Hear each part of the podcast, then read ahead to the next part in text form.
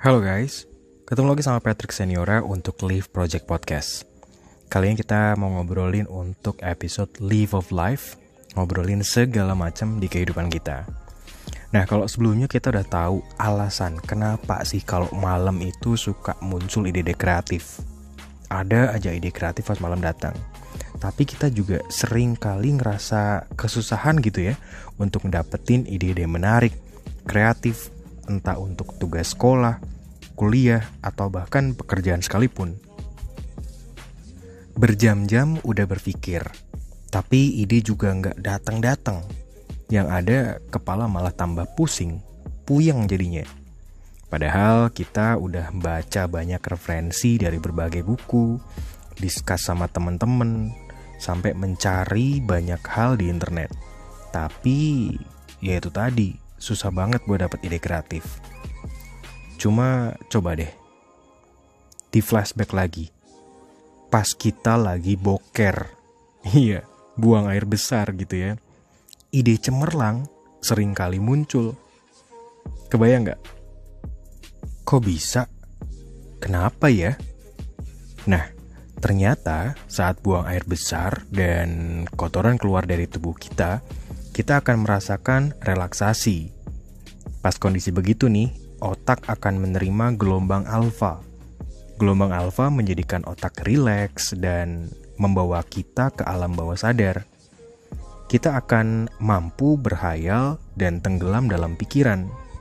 Kondisi ini membuat tubuh memproduksi hormon serotonin dan endorfin yang menjadikan kita tenang, nyaman, bahkan bahagia. Jadi, saat kita dalam keadaan tenang, nyaman, dan bahagia, otak akan dengan mudah memunculkan lagi memori yang pernah masuk. Dengan begitu nih, kita jadi mendapatkan ide-ide kreatif. Tapi ide yang muncul tergantung dengan memori yang pernah kita simpan.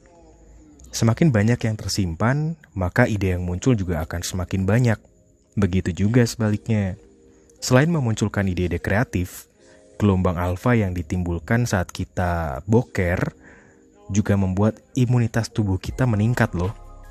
Pembuluh darah terbuka lebih lebar, jantung kita berdetak stabil, dan kapasitas indera menjadi meningkat.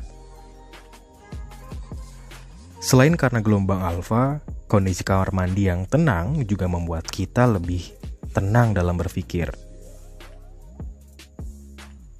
Di kamar mandi juga nggak ada yang bisa menarik perhatian kita, sehingga kita akan lebih fokus dengan pikiran sendiri. Selain itu, kesendirian di kamar mandi juga membuat kita lebih bebas untuk berekspresi dan bahkan berpikir. Tuh, jadi kalau sedang buntu buat dapet ide, kita bisa nih pergi ke kamar mandi. Sambil boker, kita bisa berpikir menarik, menarik ide-ide baru, berpikir ide-ide cemerlang, dan lagi-lagi narik lagi dong memori yang pernah kita simpan. Yang perlu dicatat nih, kita harus banyak menyimpan berbagai hal menarik biar saat dibutuhkan bisa dimunculkan lagi. Buat triggernya, kita bisa kok baca banyak buku, diskus sama temen, nonton film, atau sekadar membaca artikel di internet. Tapi dari itu semua nih, menariknya gelombang alfa bisa muncul saat kita lagi boker dan akhirnya otak jadi rileks, terus bikin kita larut sama khayalan. Kondisi ini bikin tubuh memproduksi hormon serotonin plus endorfin yang menjadikan tenang, nyaman, dan bahagia. So, gimana dong? Kamu ngerasain nggak kalau boker itu sumber kebahagiaan? Hmm, kalau setuju, komen ya. well then, see you on the next episode of Live Project Podcast bareng Patrick Seniora.